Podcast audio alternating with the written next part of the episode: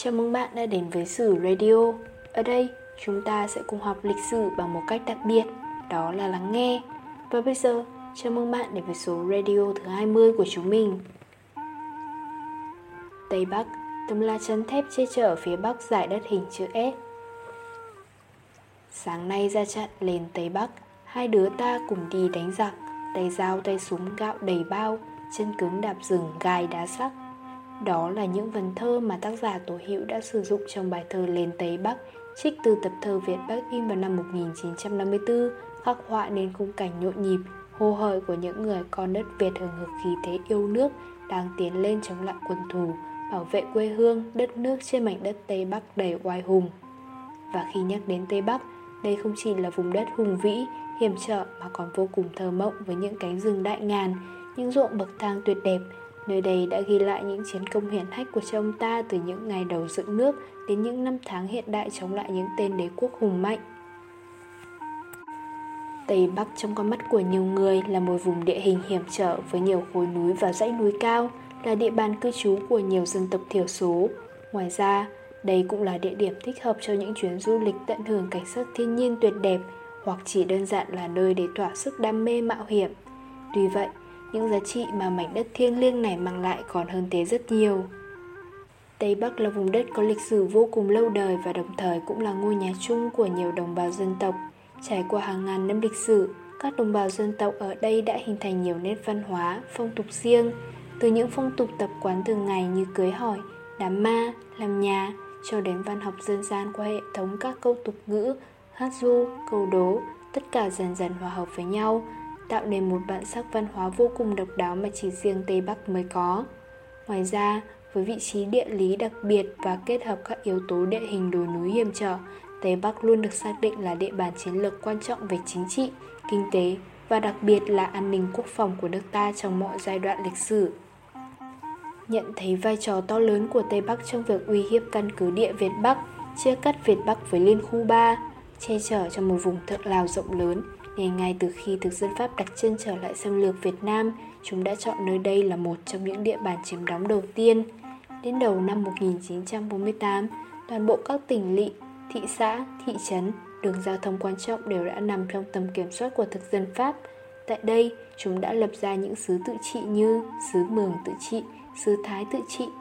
Không chỉ có vậy, thực dân Pháp còn cho thành lập cái gọi là khu quân sự độc lập Tây Bắc nhằm thực hiện những âm mưu chia để trị dùng người Việt đánh người Việt để chiến tranh đua chiến tranh vô cùng thâm độc và nham hiểm. Và từ đó, Tây Bắc đã trở thành mảnh đất tuy vô cùng đau thương nhưng lại rất anh dũng trước quân thù. Nơi đâu có áp bức, nơi ấy có đấu tranh. Không chịu được áp bức của thực dân Pháp, nhân dân Tây Bắc đã đứng lên, thành lập các lực lượng vũ trang địa phương. Nhờ sự giúp đỡ của bà con các dân tộc Tây Bắc, lực lượng ngày càng trưởng thành về ý chí, thái sinh tất cả chứ nhất định không chịu mất nước, nhất định không chịu làm nô lệ. Mặc cho thiếu thốn bốn bề, lực lượng vũ trang tây bắc đã vượt qua khó khăn, gian khổ, hy sinh. Cùng đội quân chủ lực lập nên nhiều chiến thắng oanh liệt, đập tan âm mưu thủ đoạn của quân thù,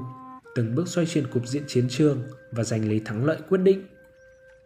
Cuối năm 1951 đầu năm 1952 quân và dân ta đã giáng cho thực dân Pháp một đòn chiến lược quan trọng bằng thắng lợi của chiến dịch Hòa Bình. Hòa Bình là mạch máu giao thông giữa Việt Bắc với Liên khu 4. Rút kinh nghiệm từ các trận tiến công sau chiến dịch biên giới 1950 và phân tích cụ thể tình hình, tháng 9 năm 1952, Trung ương Đảng đã chủ trương tránh chỗ mạnh, đánh chỗ yếu, tìm nơi sơ hở của địch mà đánh và hướng tiến công chiến dịch là Tây Bắc. Mặc cho tầm quan trọng to lớn của Tây Bắc, nhưng quân Pháp lại để một lực lượng yếu và phòng thủ sơ hở với chỉ 8 tiểu đoàn, 43 đại đội. Phần lớn trong số đó là quân ngụy, đi kèm là 11 khẩu pháo. Và trước tình thế đó, ngày 14 tháng 10 năm 1952, quân ta quyết định mở chiến dịch Tây Bắc với mục tiêu chính là tiêu diệt sinh lực địch, đồng thời tranh thủ cùng nhân dân Tây Bắc mở rộng vùng giải phóng. Trải qua ba đợt chiến đấu quyết liệt, các đại đoàn tham chiến 308, 312, 316 đã cùng với các lực lượng vũ trang địa phương thực hiện nhiều cách đánh khác nhau, gây rất nhiều tổn hại cho quân địch. Sau gần 2 tháng chiến đấu, quân dân ta đã tiêu diệt, làm bị thương, bắt sống khoảng 6.000 tên địch,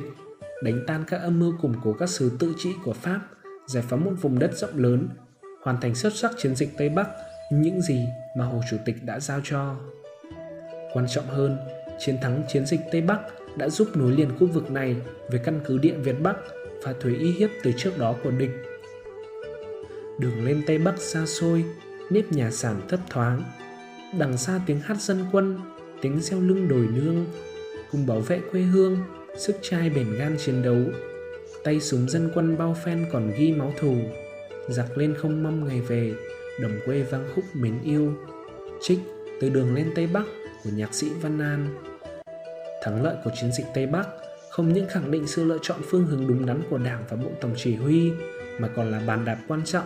để quân ta tiến lên, giành thêm nhiều chiến thắng quan trọng, trong đó có thể kể đến chiến dịch Đông Xuân 1953, 1954 với đỉnh cao là chiến thắng Điện Biên Phủ, lừng lẫy Nam Châu, chấn động địa cầu.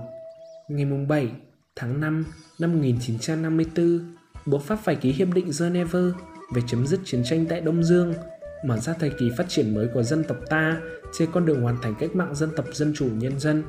tiến lên xây dựng một nước Việt Nam hoàn toàn độc lập, thống nhất dân chủ và phú cường.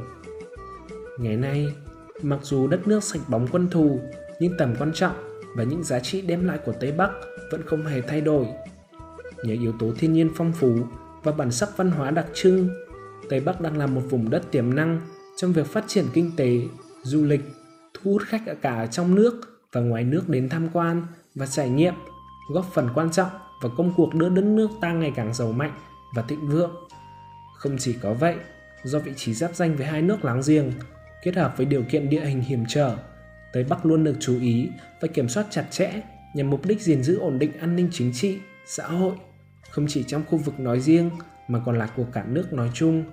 xứng đáng trở thành một tấm lá chắn thép bảo vệ nơi cực Tây Bắc của đất nước. Radio thứ 20 của chúng mình xin phép khép lại tại đây. Cảm ơn các bạn đã lắng nghe và theo dõi. Xin chào và hẹn gặp lại.